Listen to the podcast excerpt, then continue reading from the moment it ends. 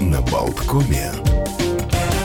Ну, а я хочу напомнить, что у нас сегодня, кстати, много гостей, то есть... Э, Уж культурной да, направленности. Да, и все так мы про культуру будем говорить, поэтому нужно будет как-то еще успеть и э, события календаря, ну, если праздники какие-то еще есть у вас такие значительные? Можно пробежаться в Бирме фестиваль Тазаундаин, а, такое странное слово, означает, эм, ознаменовывает окончание сезона а, дождей в Мьянме, а также завершение периода вазы а, трехмесячного ретрита, соблюдаемого буддийскими монахами, и по традиции там запускают бумажные фонарики, повсюду свечи жгут и дарят монахам новое облачение. Поиструхались они за эти три месяца.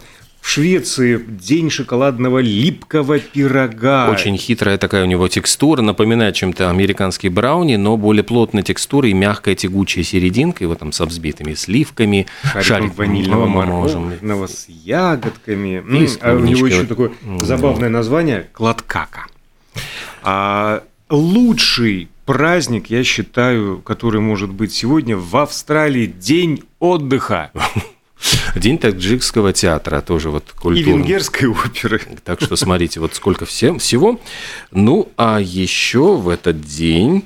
Значит, если ну вот полистать календарь, что случилось? Во-первых, слон впервые был использован как символ республиканцев в Соединенных Штатах Америки. Произошло это в 1700, 1874 э, году.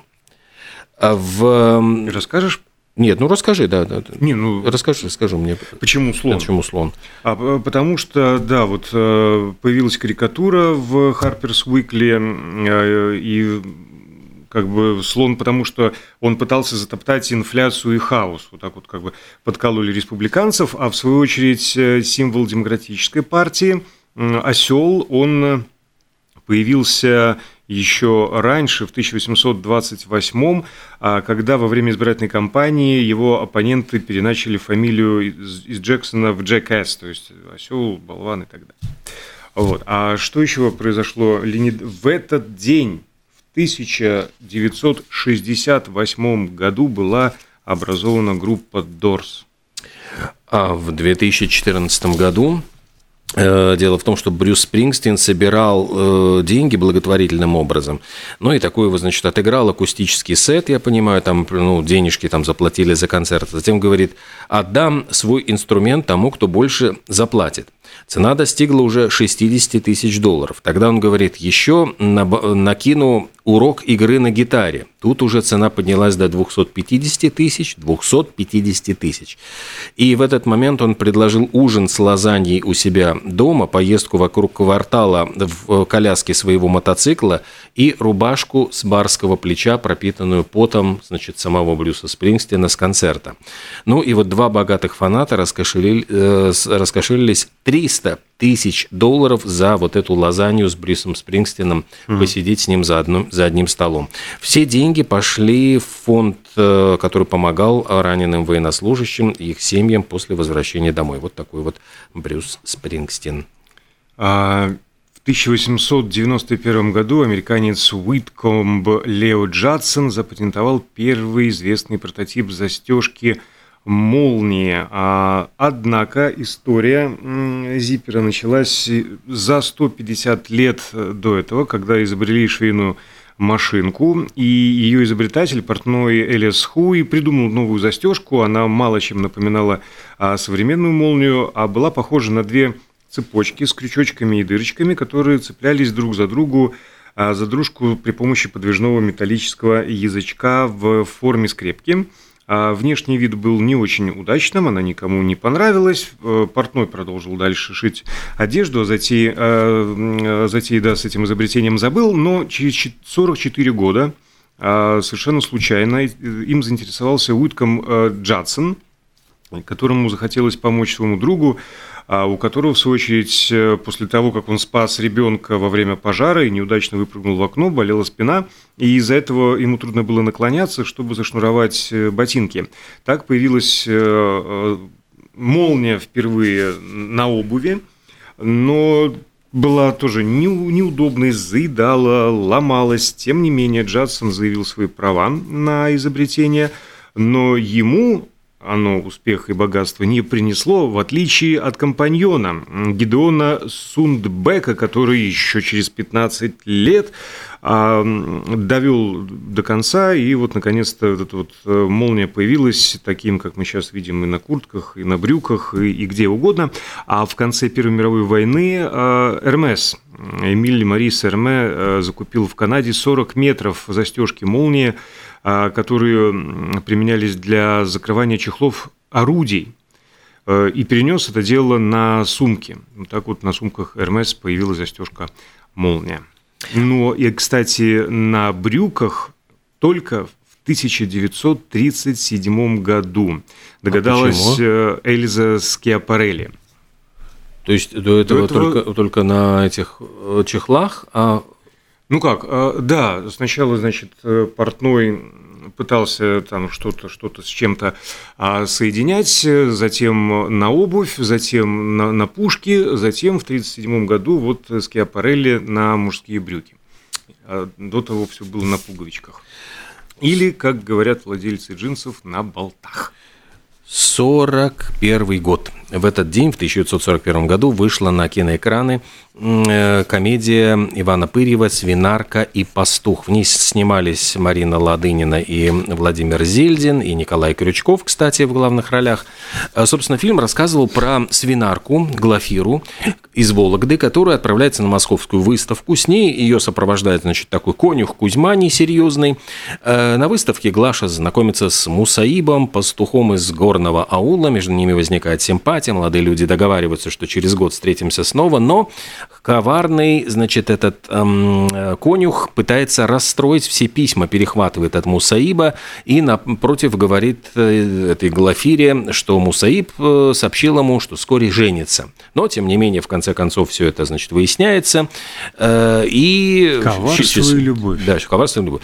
Снимался Зельдин, значит, Зельдин красавец, первая его, можно сказать, первая была его роль. А он же, собственно, пастуха.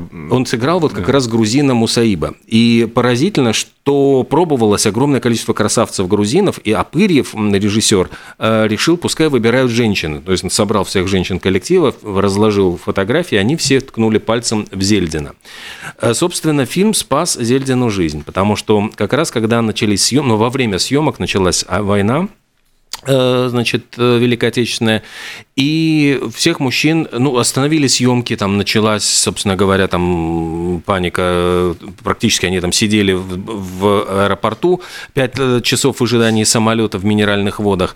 Зильдин понял, что, ну, закончилась комедия, сбрил свои усы, пришел в военкомат, был отправлен в танковое училище, и вдруг звонок с Мосфильма. Оказывается, Сталин принял решение, что съемки должны быть продолжены, потому что, дескать, нужно ну, как-то воодушевлять э, такого рода фильмами. И э, Зельдин, который был в танковом училище, учился на танкиста, его вернули обратно на съемочную площадку. Они уж не знаю, там усы приклеивать пришлось или что, но говорят, что все его, вот весь его курс товарищей, с которыми он был призван, никто не выжил. То есть, в принципе, ну это же было на самое начало войны, mm-hmm. там просто гибли в огромном количестве. И вот этот фильм, получается, спас ему жизнь, то есть он прожил, ведь он, ему было больше ста лет, он великий там театральный актер, который выходил в столетие еще на сцену, отмечал столетие свое. То есть вот э, картина пользовалась огромным успехом, хотя, конечно, потом ее вы, там вырезали все эпизоды со Сталиным, там с бюст, ну, с, э, с скульптурой Сталина на ВДНХ, а э, Пырьева самого не раз попрекали за то, что картина приукрашивала э, действительность. Э, два события, связанные с инквизицией. Во-первых, в 1783 году в Севилье была публично сожжена последняя жертва испанской инквизиции, и в этот же день в Англии э, последний раз был повешен заслуживший такое наказание преступник, а значительно раньше, 7 ноября 1455 года, начался процесс э, о реабилитации Жанны де Арк. А в Париже, в соборе Парижской Богоматери, прошла церемония. Ее э, мама, которая была еще жива на тот момент, а, предстала перед тремя прилатами, которые специально были присланы Папой Римским для расследования, и э, выступила, значит, с речью, с доказательствами о том, что ее дочь была ревностной христианки, э, христианкой, которая посвятила себя делу освобождения Франции. И заседали, заседали, заседали, заседали. А к июлю того же года, то есть сколько же, ноябрь, декабрь, январь, февраль, март, апрель, май, июнь, июль и так далее, почти 9 месяцев что-то там судили-редили, героиню оправдали, а в 1920 году канонизировали. Вот. А все это произошло спустя 24 года после того, как э, сожгли на костре. Спустя четверть века, знаешь, такие посидели, посидели, подумали, ну, так сказали, прости. погорячились. Так ты знаешь, э, господи, э, человека вот в 1937 году арестовали, сослали в лагеря, затем вот после смерти Сталина говорят, реабилитируем. Вышла ошибка, примите наши извинения. С кем не было. Да, да. В ни дня без Битлз. Вот в 1963 году Битлз в, в этот день отправились в Ирландию, чтобы дать два единственных своих выступления в этой стране. Больше они в Ирландии не выступали, они в Дублине, в кинотеатре Адельфи у них было два небольших концерта. Но что еще примечательно, в этот день они встретились со сценаристом Алуном Оуэном. Его прислали вот с киностудии, поскольку он был назначен автором сценария первой, еще тогда на тот момент безымянной картины про Битлз. Вот решили, что надо снимать фильм с Битл, поскольку вот «Говать железо» пока горячо, молодежь все сходит с ума с этих потлатых парней.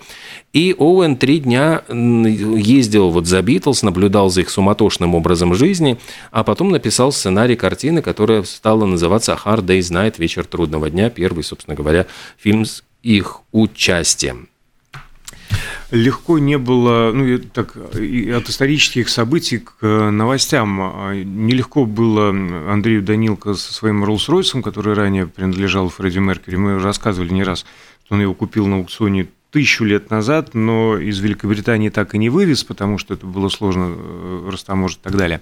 И выставил, э, в свою очередь, сам на аукцион, чтобы деньги перенаправить на благотворительность, конкретно на а, создания на Украине центра протезирования. Так вот, а, значит, значит, значит, значит, 250 тысяч фунтов стерлингов он выручил за этот автомобиль.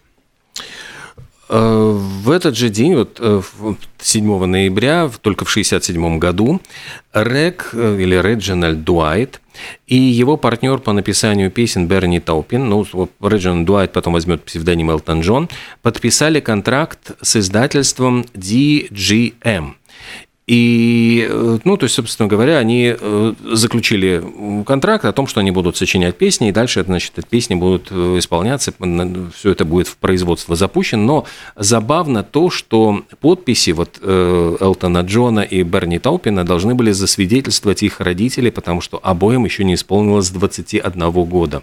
30 альбомов затем у них будет совместных впереди. И, собственно, вот один из самых таких ярчайших тоже примеров сотрудничества. А, ну и в 1983 году а, прогрессив рок-группа Yes выпустила очередной свой альбом, который назывался очень странно «90 125». А такая пластинка концептуальная, как всегда, у прогрессистов, э, обращение к новому поколению фанов группы. В принципе, самый успешный альбом. Так вот, э, почему именно так? Потому что просто они взяли номер в каталоге а, компания «Атка», которая выпускала, ну, то есть штамповала эти пластинки, позвонили, сказали, «Атка, здрасте, это ЕС. Какой там номер вы нам присудили? 90 125? Отличное название. Так тому и быть».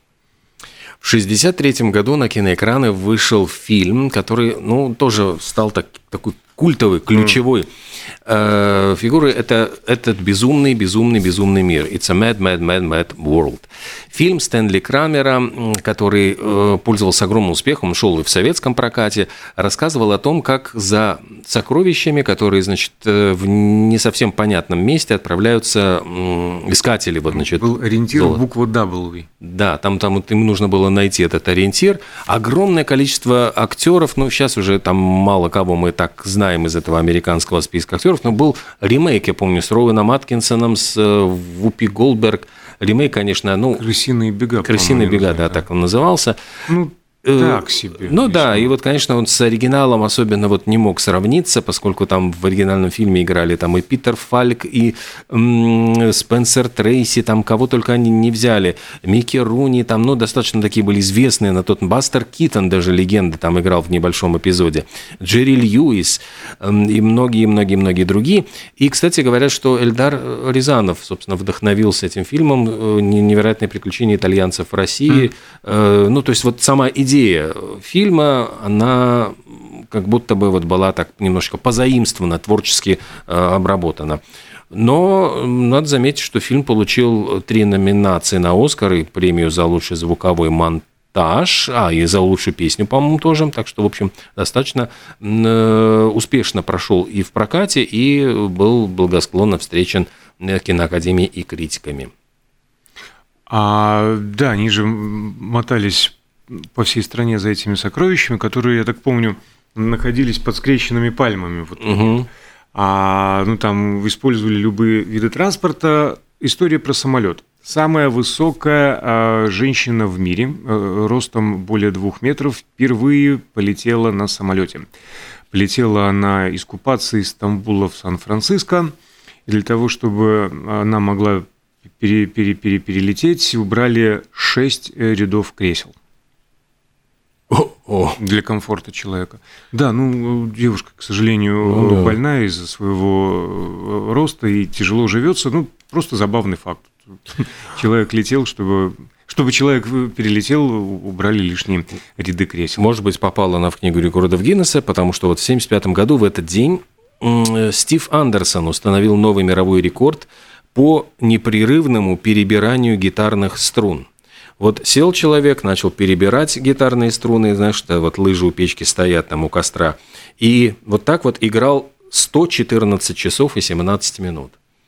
Он впечатляет, то есть это сколько, я не знаю, даже суток он как бы не отрываясь э, перебирал, перебирал и перебрал. А, многие пытаются перебрать, покупают лотерейные билеты в надежде, что когда-нибудь наконец-то ну, должно уже так вот случиться, чтобы все совпало. Например, шанс, даже если составляет один к 292 миллионов в общем. А в США в лотерее Powerball а, джекпот достиг отметки 1,6 миллиарда. Миллиарда. То есть э, ждем, когда кто сорвет это и сразу станет миллиардером, получается? Ну вот не дотянет до миллиардера. Тут сообщается, что по американским налогам на руки достанется всего 782 миллиона. Ну, же, да, маловато Тут будет. Тоже деньги, слушай, ну, обидно. У тебя больше полутора миллиардов, а остается угу. половинка. Ну, что это за дела такие? Нечестно, несправедливо. Ох, в американском прокате, тут я заглянул одним глазком, э, до сих пор вот третью неделю подряд э, на первом месте «Черный Адам», кстати, вот, ну, с Дуэйном Скалой Джонсоном, э, такой комиксовый фильм. Э, было на второй, на второй неделе было очень большое падение сборов, и так все как-то насторожились, думали, что провал-провал, но тем не менее вот на третьей неделе э, особенно не потерял.